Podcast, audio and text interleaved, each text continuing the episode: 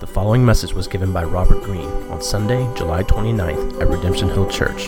For more information about the church, visit us online at www.redemptionhill.com. As you're getting settled, let me just go ahead and give you a picture of what's ahead, especially for those of you that call Redemption Hill home. You've been here for a while, you know our normal course of fare is to take a book of the Bible and work through it verse by verse, kind of thought by thought, and try to understand what God has been saying to His church. And this fall, after Labor Day, we are going to return back to that, and we are going to be going through the book of Philippians. So, if you want to take the rest of the summer, the next month or so, to begin reading the book of Philippians, we may even bring back the Philippians Memory Challenge. Some of you remember that years ago we memorized Philippians as a group, but we didn't preach on it.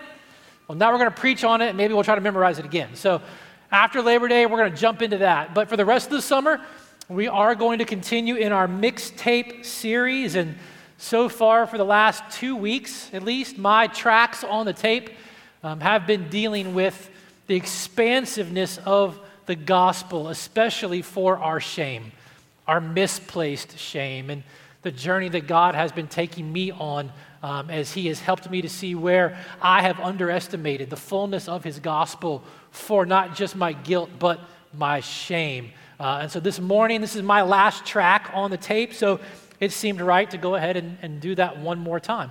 So we're going to deal again with misplaced shame and the gospel in particular. And before we do that, let me pray, and then we'll, we'll jump into our time together. Uh, Father, we thank you for all that you have been doing amongst us and continue to do through us. Lord, we, we celebrate the safe trip, the safe travels you gave our brothers and sisters to the Middle East and back. Uh, we look forward to the seeds that were sown uh, in the hearts of those workers and their children to come to full fruition in your timing. Lord, that there was refreshment and encouragement and gospel depth that was explored. And, and we just can't wait to hear the stories in the years to come of what you have done out of that time in their lives and in their homes. And we pray for their ministries in Central Asia where they will return uh, for those peoples who have not yet heard the name of your Son and tasted of the goodness of your grace. We pray for just an extraordinary work of your Spirit there in Central Asia, uh, that these workers who are giving themselves in such hard places will see the abundance of fruit uh, coming from you through the sharing of your good news. So we pray for them. We pray that you would do that same thing here this morning and our time together as we hear from you and through your word that your spirit uh, would do the extraordinary work of continuing to transform our hearts and our souls into the likeness of your son. That's what we want. We want to see Jesus, we want to enjoy Jesus. And so we ask that you would do that for his glory and our joy. Amen. Um, yes, I am wearing a Batman t shirt. Um, yes, uh, I did have other clean shirts. So, yes, I did choose to wear this on purpose.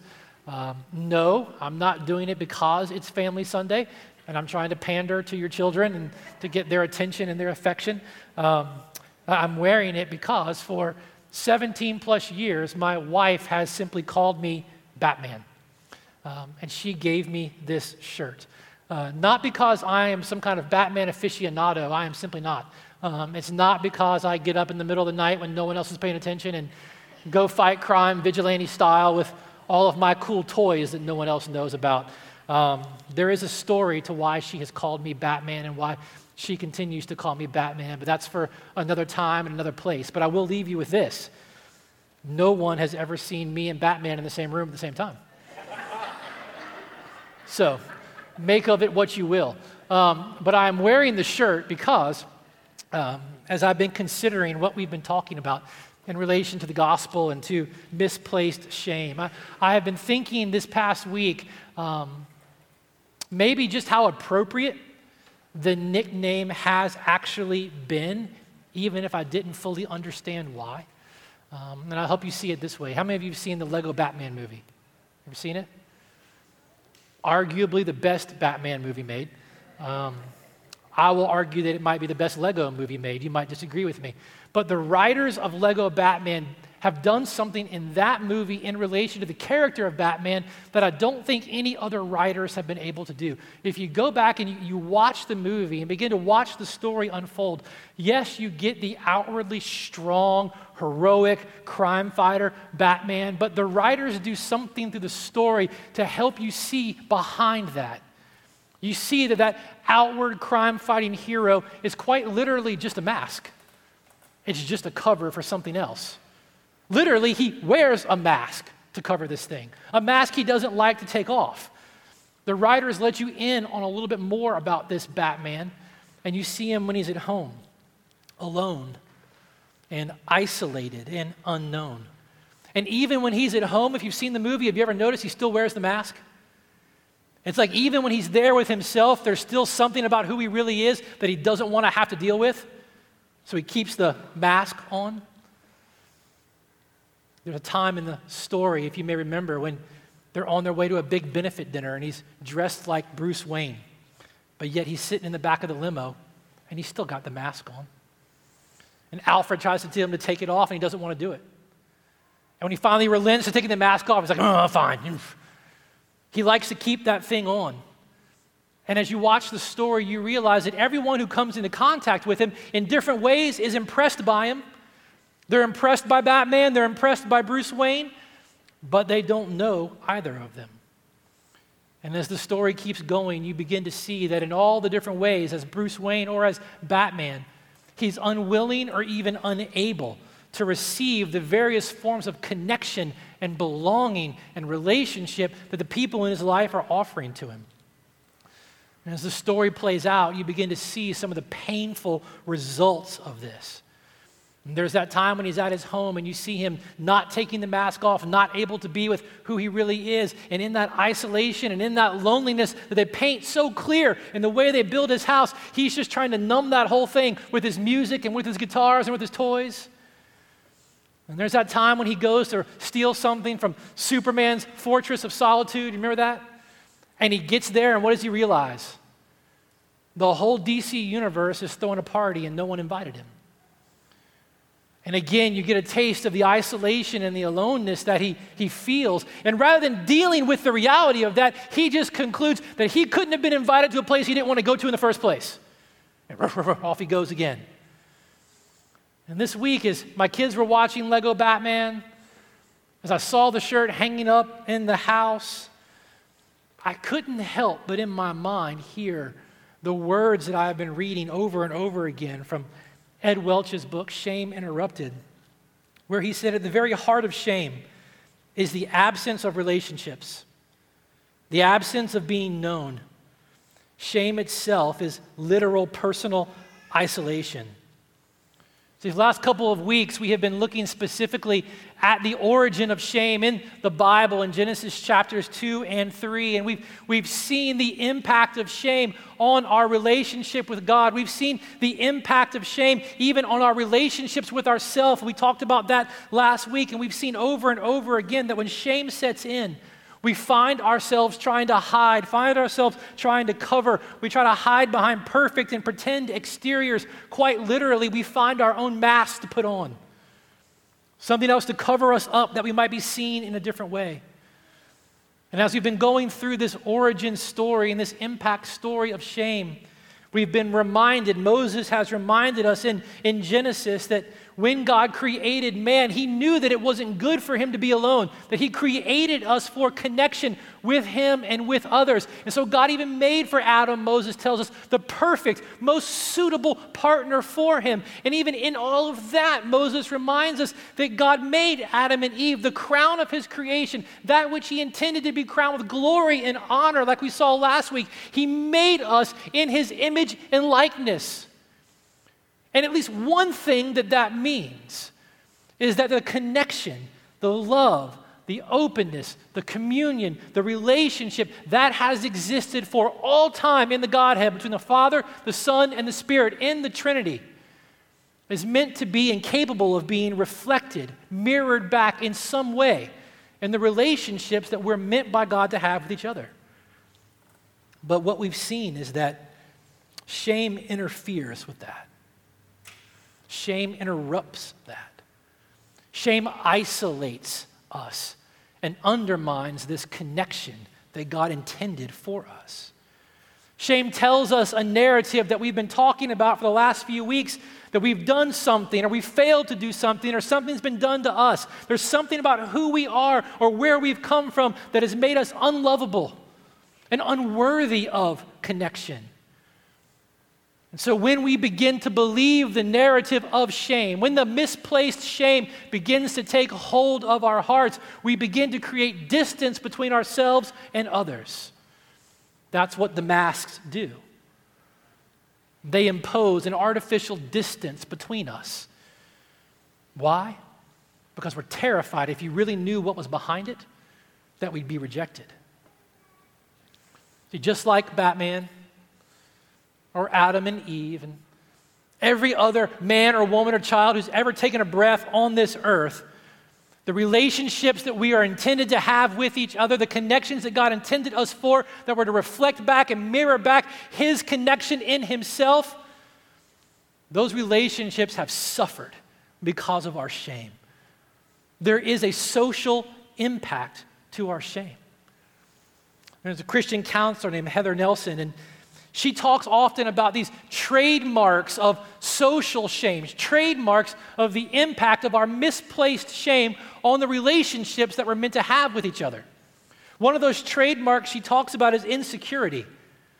She says this is a hallmark of shame in our relationship with each other. We never sense like we really belong together or that we're home in any particular place or group. And when that insecurity begins to set in, and when that misplaced shame narrative begins to play over in our mind, you and I can begin the project of trying to please everyone around us. People pleasing is a complex thing, but it's a real thing. And she writes about how people pleasing feeds off this insecurity because the more we try to work to gain our acceptance in other people by being who we think they want us to be, the more insecure we become because the goal line always keeps moving.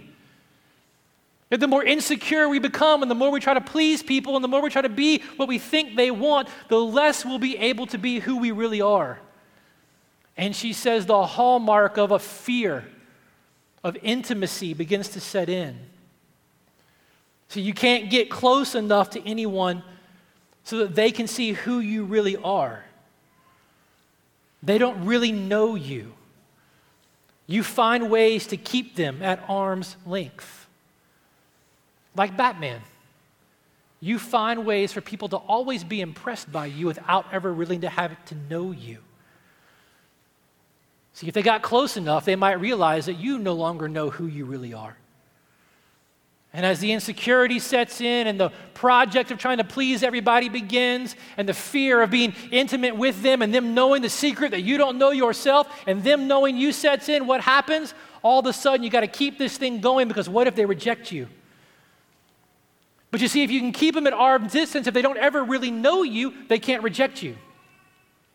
If they don't get the chance to choose you, they don't get the chance to not choose you. As I was thinking about what she was saying over the last few weeks and, and thinking about what we've been talking about, I was reading it earlier this week. In my mind, it was like a light bulb. It was like, boom, she's analyzing Batman. That's the story. But then I realized that, that maybe for much of my life, I really was Batman. Maybe the nickname was far more appropriate than I ever realized. And so this morning, with the time that we've got left, I, I just want us to consider something. I want us to consider the things that are necessary for you and I to live and to breathe in a culture in our church and in our homes where misplaced shame simply isn't welcome. What does it take for us to live and to move and to breathe and to relate to one another in such a place and in such a culture where misplaced shame is the enemy. It's not welcome.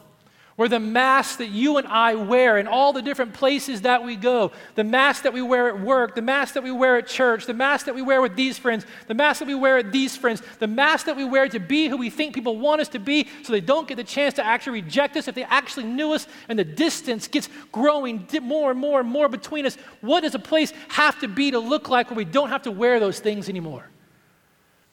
I want us to consider what that would take. And no one has articulated for me outside of the Bible better what it will take to live, to move, and to cultivate this kind of culture better than Ray Ortlund. If you have not received, if you're a guest with us and you haven't received his book that's out there on the table called The Gospel, I would encourage you on your way out to get it. In that book, he talks specifically about the three things that are necessary for you and I, as I will say it, to be able to live together in a place where misplaced shame isn't welcome. And I want you to hear what he says. He says in that book, the family of God is where people behave in a new way. If this kind of distance and this kind of isolation is normal, if these kind of masks are normal, if we do this kind of people pleasing, fearing this kind of connection and intimacy, and live in this kind of insecurity everywhere else, he says the people of God are meant to live in a new way, behave in a new way. And he says, I think of it with a simple equation gospel plus safety plus time. The family of God is where people should find lots of gospel, lots of safety, and lots of time. In other words, he says, the people in our churches, and I would say the people in our homes, because what we're talking about is no different at home than it is here. In other words, the people in our churches and the people in our homes they need multiple exposures to the good news of the gospel from one end of the Bible to the other. They need the safety of non accusing empathy so that they can admit their problems honestly, and they need enough time to rethink their life at a deep level because people are complex and change is not easy. Gospel, safety, time. I just want to consider those three things with the time that we've got left. See, for our churches and for our homes, to have a culture, to be a place where misplaced shame simply isn't welcome, where misplaced shame is, is choked out, there has to be repeated exposures to the fullness of the gospel. They have to be places where Jesus is repeatedly seen where Jesus is repeatedly looked to, where we see Jesus repeatedly so that we might deeply enjoy him. They have to be a place where we see and enjoy Jesus. And so, for the last two weeks, talking about shame and talking about misplaced shame, we've tried to go to the cross to see what God has done, not just for our guilt, but through His Son for our shame. And so, this morning, as we talk about the church and the homes being a place where there's lots of Jesus and lots of gospel, so that our shame isn't welcome, I, want to take you down a different track with Jesus.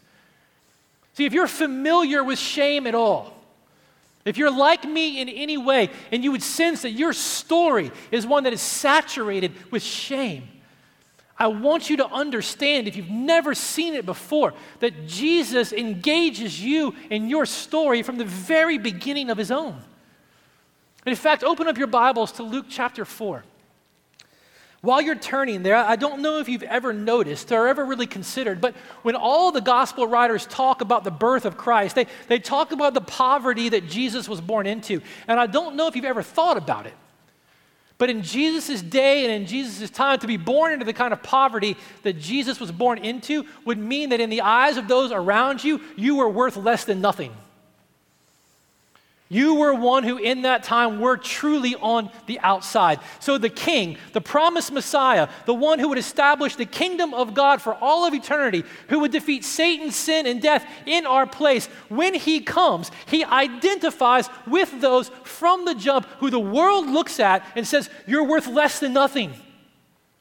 And if you think about it, if you were going to introduce this kind of king, if you were going to introduce this kind of man, if you were going to tell his story and where he came from, you would look at the parts that might be a little embarrassing or might bring a little bit of shame, and you would try to erase those things, but not him. You go read the gospel writers' genealogies of Jesus, where he came from and who he came from. Nothing is hidden. There you read it. You'll find Perez, you'll find Tamar, you'll find Rahab, you'll find Ruth. You'll find those who, in their time and in their day, in the world in which they lived, were utterly outcast, shameful in the eyes of the world around them. But that's who he came from. Before he's even born, the writers are helping you see he knows your story. But then Luke chapter 4, here's where I want to I want to start because this has captivated me for the last little bit as I've thought about this whole issue of shame. And as we've talked about in the last couple of weeks, how in some sense you can see the entire redemptive story of the Bible through this lens because this is how the world that Jesus lived in thought about things. From the jump, Jesus, Luke chapter 4, he stands up in the synagogue. He's going to begin his public ministry. The scroll of Isaiah is laid out in front of him, and Jesus, for the first time as he begins to preach, he gives, in some sense, you could say, his intent, his statement of intent, his, his mission statement, if you like that language. And listen to what he says. It's absolutely captivating in this. Luke 4, verse 18, Jesus reads from the scroll of Isaiah, and he says, The Spirit of the Lord is upon me, because he has anointed me to proclaim good news to the poor. The poor who we already know, I just told you, in Jesus' time, in the world in which he lived, were less than nothing. Jesus, from the beginning of his ministry, is declaring that he is going to voluntarily associate himself with those whom the world deems as worthless, shameful. He sent me to proclaim liberty to the captives. Who are captives? They're those that are enslaved by someone else. Their dignity, their humanity, their worth, their value has been utterly ripped and robbed from them. If there was someone who was less than nothing in the poor, it was the enslaved. But he sent me to proclaim good news to the poor and liberty to the enslaved, recovery of sight to the blind if you're familiar with the gospel stories and you've read through it, you may have heard this and thought about this as well. In Jesus' day and in his time, there were many people who believed that physical deformity was the direct, result of your sin, something you had done, or something that in, somebody in your life that you're associated with had done. Your physical deformity, be it blindness or any other deformity that may exist, was an outward sign of your worthlessness and your shame. But here's who I've come for. And here's what I've come to do I've come to bring recovery of sight to the blind, to set at liberty those who are oppressed, to proclaim the year of the Lord's favor. And this has been absolutely captivating to me to think about this in relation to shame because this is a description of the people who are going to populate Jesus' kingdom. This is your story from the beginning of the outset of his mission. And when he declares his intent and he gives his statement in Luke 4, he just sets off walking. That's what he does. Just sets off, begins to walk, begins to minister. And instead of jumping all the way to the end of the story, here's what I want you to do I want you just to follow him from that point forward. Just begin to follow where he goes. I point this out because if you've been reading in the CBR journal or doing CBR with the rest of the church, you know this last week we just started the Gospel of John. So you could do this even through the CBR reading. If you could, if you could do picture pages on the Bible and on Jesus from the time he gives this declaration of intent and draw a line, it would look like Jesus was always taking the straightest and most direct route to the most shameful and marginalized people. The shamed and those suffering shame. You begin to get the idea that these are actually Jesus' people the outcast, and the unclean.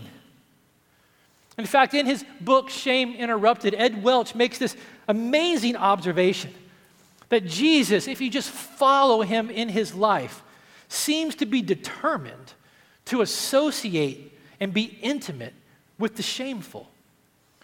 And as you read Luke in Luke 4 18 and 19, if you just keep reading, just stay with Luke. Let me go to Luke. I'll get there, sorry. Just stay with Luke in Luke chapter 4. You begin to see something about Jesus. Look at verse 40. I got to get there, sorry. I was jumping somewhere else and decided to go back to this. Look at verse 40. When the sun was setting, all of those who had any who were sick with various diseases brought them to him. Now, what do we know about those who had various diseases in Jesus' day? They were what? Unclean. They were those who wore their shame on their body. They were those you weren't to associate with because associating with them in an intimate way made you unclean. People were bringing the unclean to Jesus, and what did he do? He laid his hands on every single one of them and he healed them. If you just keep reading, Luke, it's, it's like he wants you to see this over and over again. In chapter 5, verse 12, it says, While he was in one of the cities, there came a man full of leprosy. And he fell on his face and he begged Jesus to make him clean. And what did Jesus do? He stretched out his hand and he touched him, saying, I will. Chapter 7, just keep reading. Luke is all about this stuff. Chapter 7, verse 14. There is a woman who has a son who has died. And Jesus came up and he touched the place where he was laying. What do we know about dead things, dead people, dead animals in Jesus' day? If you were to touch them, if you were to come into contact with them, you would be unclean. Luke keeps going. Go to chapter 8. You know the story. There's a woman who had an issue of blood. You've heard this story before, you've probably read this story before. For over a decade, her body was bleeding, and there was nothing anybody could do about it. But do you know what that means for her? Not just was there the discomfort of this reality physically for her, what that meant for her is that in the eyes of everyone else around her, she was unclean. Her body bore the reality of her shame out there for everybody to see. So, if before she began to have this issue and bleed, she was married, she didn't have a husband now. If there were kids, they're not there now. Why? They can't be associated with her. You can't be near her. You can't touch her. Why? Because you would be unclean. Well, guess what? She was never clean, which meant there was no way for you to ever be with her and ever be clean. This woman was a picture of the shameful and the marginalized. And like the rest of them you read in the gospel stories, they've either heard something about Jesus or they've seen him as he's been coming to town and they recognize that he has this tremendous capacity and power about him. And yet, in this power and capacity, he wants to associate with those the rest of the world want to associate with, those who are without connection. And so she decides she's got to get to him. And I've always seen this story in my mind like, like being at a concert or a sporting event where there's a huge crowd and you've got to kind of push your way through to get to your seat and get where you want to go. That's probably not how it happened because she was unclean and everyone knew it. So when she begins to get close, it parts like the sea. Because if you were to touch her, be near her, associate with her, you would be unclean. And to herself, she keeps saying, If I could only touch him, and if you just follow his story, commentators will continue to point out the uniqueness of what they call the touching Savior. Everywhere he goes, he seems to take upon himself people's uncleanness and yet not be contaminated. Those with which the world looked at as most shameful, most outside, most cut off, most disconnected. Those, if you came into contact with or association with, you would find yourself shamed and defiled. Jesus seems to go straight to and touch and take upon himself their uncleanness, and yet he doesn't get contaminated. One commentator said there's an amazing exchange that seems to happen everywhere Jesus goes. He goes after the unclean and he takes on their shame. And he makes their shame his and yet in his touch he makes them clean. He distributes their his holiness as they identify themselves with him. If you've been reading in, in cbr and you've been reading the gospel of john you may remember in john chapter 4 that john records a story when if you were just following that line that jesus was taking you were following his footsteps jesus took a route straight through the region of samaria most Jews in that day would not go into Samaria, you would go around Samaria. But Jesus intentionally went straight through Samaria. And when he stopped at the well in the middle of the city in the heat of the day, he did it intentionally because there, there was a woman who was there to get water. And she was there in the middle of the day to get water when no one else would come out to get water because that was the only time she could go do it because of her shame. And if you've read the story or you're familiar with it, you may have stood amazed, like I was, as I looked back at it, that it was to this woman who, in her shame, had to suffer the distance of relationship and connection from everyone else. It was to her that Jesus revealed that he was the Messiah. One writer said it's, it's the simple fact of life that you will reveal your fullest self to those that you are closest to. It's like the writers want you to see over and over and over again the unclean, the outside, the marginalized, the shameful. These are his people. These are his people. Now, when he sits to talk with her, she tries to deflect everything he says. She's got more masks on than Batman. She tries to deflect everything, but he keeps pursuing. He's after the heart, he's after her. And he reveals to her who he is, and she reveals who she is. The masks come off to him, and she identifies with him. And John says she gets up, and that person who had to live in her shame, disconnected from everyone else around her, even coming to get water at a time when no one else would because she couldn't come with anyone else, she now gets up and goes completely unashamed and fully free, having been touched by Jesus, having met Jesus, having seen Jesus, and goes and tells everyone else about him. And John says in verse 39 that many people in Samaria came to believe in Jesus because of her words. Mark, Luke, John, Matthew. Follow Jesus. You begin to see that women like this, the lepers, the sick, the blind, these are the people. These are the ones that will populate Jesus' kingdom. The shamed, the outcast. These are Jesus' people. And we know the story. He keeps walking. He walks all the way to Jerusalem where he would be crucified. We know that it's on the cross. We've been talking about it the last couple of weeks that the greatest transfer, the greatest exchange will take place. He will take on his body the fullness of our guilt, the fullness of our shame. And for those who identify by faith with him, he gives us, he touches us, and he gives us his holiness, his righteousness. But here's the thing if you read the story with the right perspective, you begin to realize that what happens on the cross, when he takes our guilt and shame upon himself, he's been doing all along. He's been absorbing people's shame all along and distributing his cleanliness, his holiness to those who identify themselves with him. And on the cross, the fullness of what he has been doing in his entire ministry, the shame of what you've done the shame of what you've been associated with, the shame of what's been done to you. He is fully and finally taking upon himself and putting that shame to death. Friends, this is the good news. And it gets even better.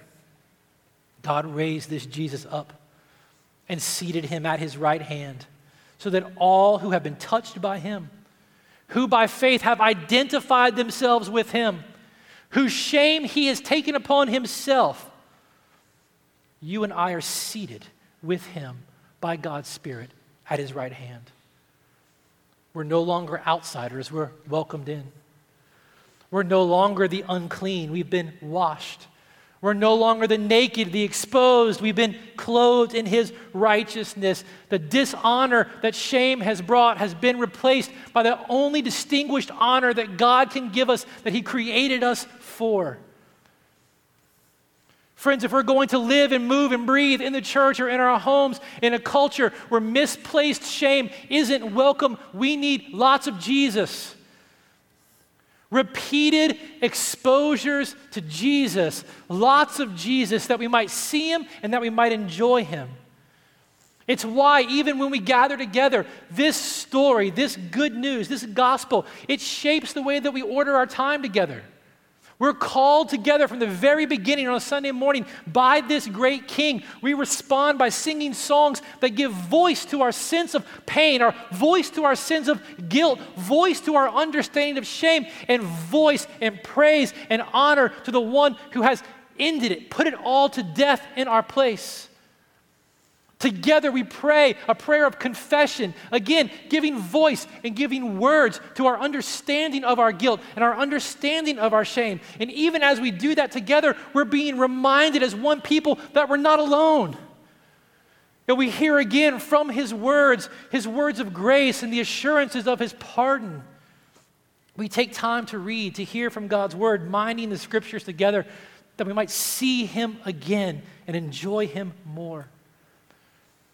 And when we come in here and the narrative of shame is replaying over and over in our mind, and our focus is solely directed on ourselves, our own sense of inadequacy is really all we see. Everyone else seems to fit here better than me. Everyone else seems to know what's going on here better than me. Everyone else, if they really knew what I was like, they wouldn't sit by me, they wouldn't be me. Maybe this isn't the right place for me. It's, it's times like this, it's corporate worship together that God has intended to be another reminder of who He is for us in His Son, that we might see Him and enjoy Him, and our perspective is redirected off of us and those around us and back on to Him. The shame that keeps us focused on ourselves and our sense of inadequacy, especially in light of those around us, because that's what shame does. Corporate worship shifts the eyes of our heart, it redirects it. Lots of Jesus is what's needed. And if that wasn't enough, he, he has given us tangible, physical reminders of His grace, more exposures to the gospel and to His Son. As we repent of our sin, identify with Jesus, you and I are invited into these tangible reminders that assure us individually and assure us corporately that all that God said and all that He has done really is true. Baptism and communion, they're the truth of the gospel communicated to us through tangible means. By, by faith, those tangible reminders are meant by God to nurture the fullness of who He is and what He's done in our heart. You see, in baptism, we acknowledge that only in Jesus can we find cleansing and forgiveness from our sin and from our shame. In baptism, we are, are publicly professing and we're publicly acknowledging and we're publicly identifying ourselves with Jesus in his death. His death for our shame, our shame and our guilt put on his body. We are identifying with him publicly and physically his death, his burial, and his resurrection. Physical, tangible, corporate reminder of Jesus one more time. That we might see him and enjoy him. And when the shame begins to tell you that you're not worthy of love, not worthy of connection, you need to be someone else for him. You can even look back on that time and be reminded and nurtured in your heart of who you really are and what he's done. I love how the, Heidelberg Catechism talks about this. It, it says about baptism that Christ has instituted this outward washing with water and has promised that by it I am just as certainly washed with his blood and his spirit from the corruption of my soul as I'm washed outwardly with water that commonly washes away filth from my body. Is shame nothing but the corruption of the soul? Misplaced shame is the greatest corroder of the soul. It's been washed away. Tangible reminders of the gospel every week as we're gathered together. And those of us who have identified ourselves with Christ, by faith, we come forward to receive communion. And when we do, it's a tangible reminder, it's a physical proclamation that we are leaning into, believing, and holding fast, proclaiming the Lord's death and all of its provisions and sufficiencies until the day He returns. That's what Paul said. So when we come forward by faith, take the bread, remember his body, dip it in the cup, remembering his blood, we are proclaiming that we have identified with him, we have believed in what he has done, and we believe the fullness of all that he has accomplished, including the death of our shame, until the day that he returns. And not only that, when you and I come forward to receive communion, we're reminded physically, even as we sit out there and then come forward up here that there was a time in which we were outside of His grace. In our shame, we were outsiders, we were unclean. But in His grace and by His Son, He has brought us near.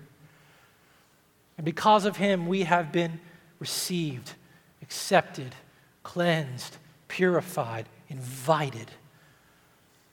Friends, it's the ordinary, repeated exposure to the gospel that are so powerful against our shame.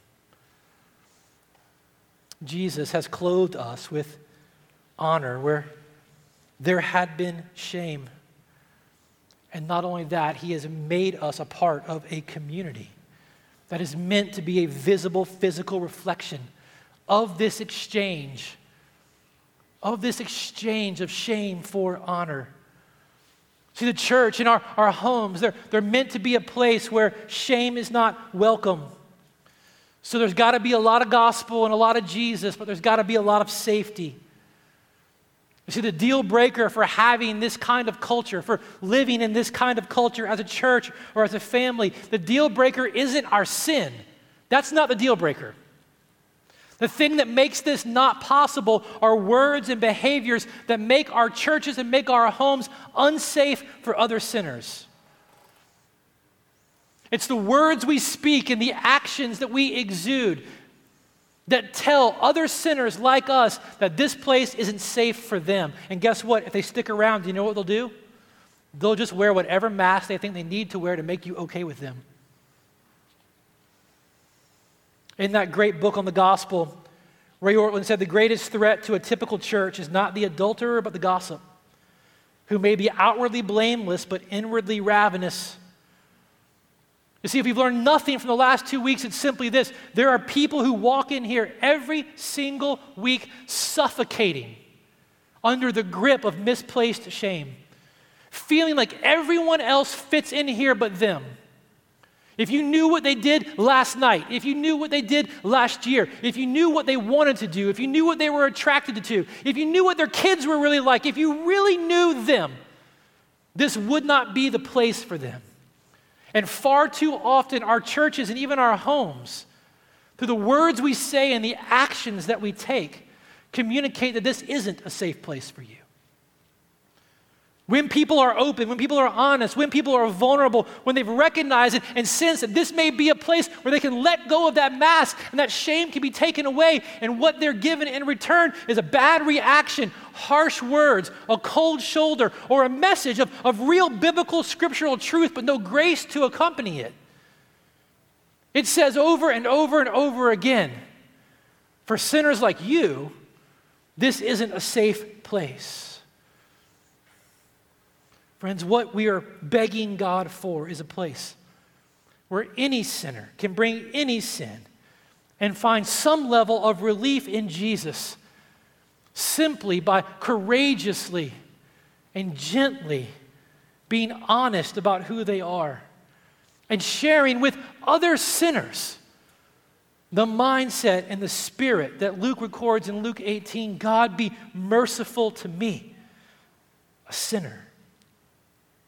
It's only in places where there's lots of Jesus, lots of gospel, lots of enjoying in Him. It's only in places where you commune with Christ, who, who laid aside the fullness of community and connection and association with the Godhead in heaven to come to serve us and to die for us. It's only in places with lots of Jesus and enjoying Him that can grow into the kind of place that welcomes and nurtures those who suffer from deep, misplaced shame. And if we're going to progressively live free from shame, welcome those who are suffering from misplaced shame. We need the safety to be honest and be able to take off the mask. And to do that, it's going to take you and I being willing to actually admit that we wear them. To be open and honest and courageous and vulnerable with each other as we share our honest realities and our honest stories, that we might hear the grace of the gospel spoken back into our lives. I mean, just imagine, just, I want you to listen to something. I want you to just imagine if this church or our homes were marked by the kind of, of culture, the kind of safety that Paul talks about to the church in Rome. I want you to hear this. Romans 12, I'm going to read it through the, the New Living, so don't put it on the screen because it's not going to be the same. Just imagine this kind of culture in our church or in our homes. Paul says, don't just pretend to love others, really love them. Hate what is wrong. You know what's wrong? Misplaced shame is wrong. Misplaced shame should not be welcome. Don't just pretend to love others, love them. Hate what is wrong and hold tightly to what is good. Love each other with genuine affection and take delight in honoring each other. Most of your translations will say, outdo one another in showing honor. What if that was the, the thing, the, the banner, the sign that went over Redemption Hill and went over your house? We outdo, we take delight in showing one another honor. Friends, that's a safe place. For that to happen, there has to be lots of Jesus because honor isn't just flattery with words. Honor, in the sense that Paul is talking about, that the Bible is talking about, is recognizing and exposing to one another the reality of Christ in you, the hope of glory at work in you. It's saying, here's how I see Christ at work in you. It's here how I, I see the glory of Christ pouring out of you through this. That is what honoring is. What if this church, what if our homes were known to be populated with people who delighted to outdo one another in showing honor. That's a safe place. But to be that kind of place, there has to be lots of Jesus. Again, in that gospel book, read it. Ray Ortlund says our churches, and I would say our homes, and I know it's true of me, tend to live on a starvation diet of affirmation. What if we were willing to risk a more generous tone of delighting in one another? You need to realize it's, it's gospel obedience to honor another Christian by helping them to understand here's how I see the glory of Christ appearing in you. A lot of gospel, a lot of Jesus, a lot of safety, where sinners like you and I can confess and the shamed can take off their masks where no one who is seeking the Lord has anything to fear.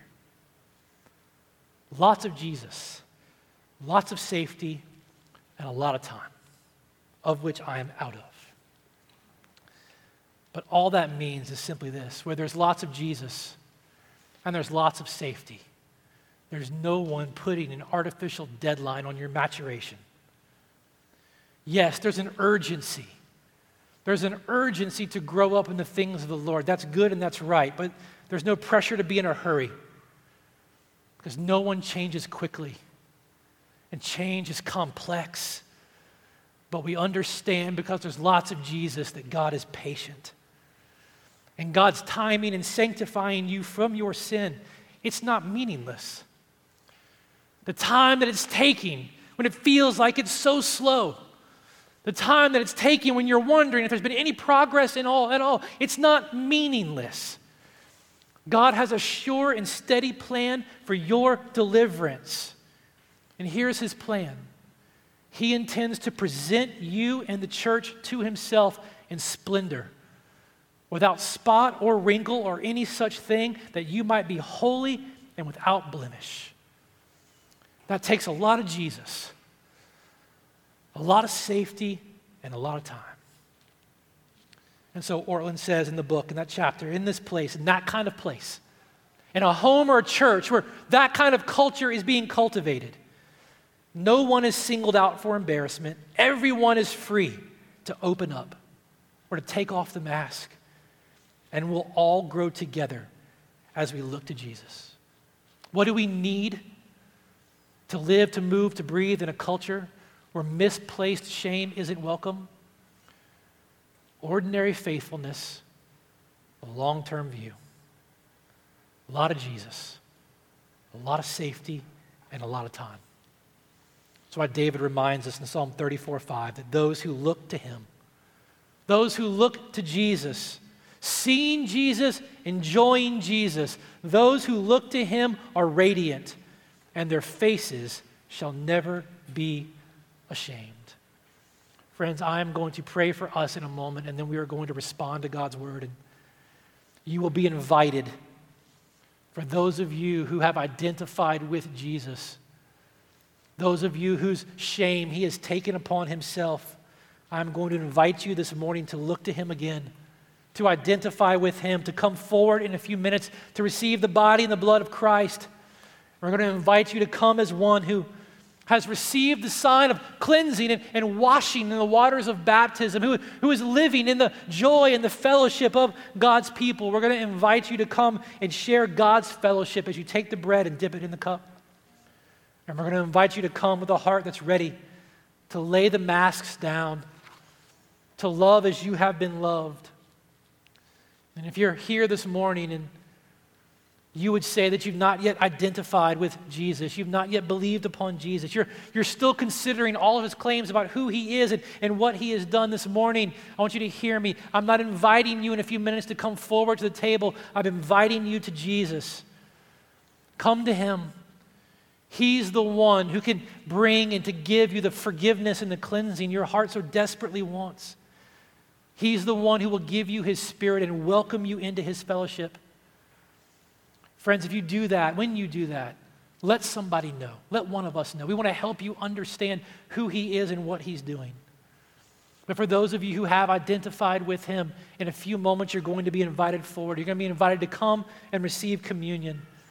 Not because you're worthy in yourself, not because you're particularly righteous in yourself, not because you're particularly faithful in yourself, but because a loving Savior has touched you he has taken your guilt and your shame upon himself, and he has invited you to share in his fellowship by his grace. So I'm going to pray. We're going to give you a moment to reflect, and then you're going to be called forward, invited forward. We'll sing if we have the time, celebrate, and we'll be sent out from here as his people. Father, we thank you this morning for a reminder of the expansiveness, the bigness, the totality of your gospel and your grace, not just for our guilt, but for our shame. Lord, help us. Let, Lord, by your Spirit, do, do this miracle for us. Cultivate here and in our homes a place and a culture where the misplaced shame that so many of us suffer from and feel isn't welcome, where we have brothers and sisters who can show us the same kind of empathy that you have shown us by entering into our mess and our stories and hearing them and identifying them, but speaking your grace to us. We want to be a place where that kind of shame, it doesn't have a place anymore. Lord, we want to see you and we want to know you and we want to enjoy you. And so, Lord, we ask that you would do the miracle that only you can do by your Spirit in each of our hearts, that you would make that a tangible reality for each of us. And we ask it in Jesus' name. Amen. You've been listening to a message by Robert Greene given at Redemption Hill Church in Richmond, Virginia. For more information on the church and to hear other messages, please visit us online at www.redemptionhill.com.